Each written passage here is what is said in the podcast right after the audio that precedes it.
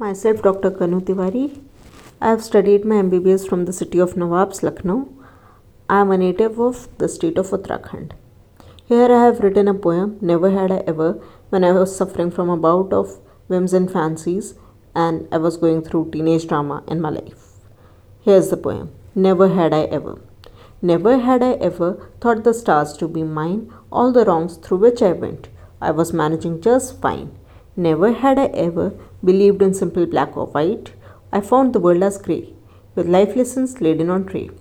Never had I ever believed in a happily ever after. The stories of Prince Charming was something alarming.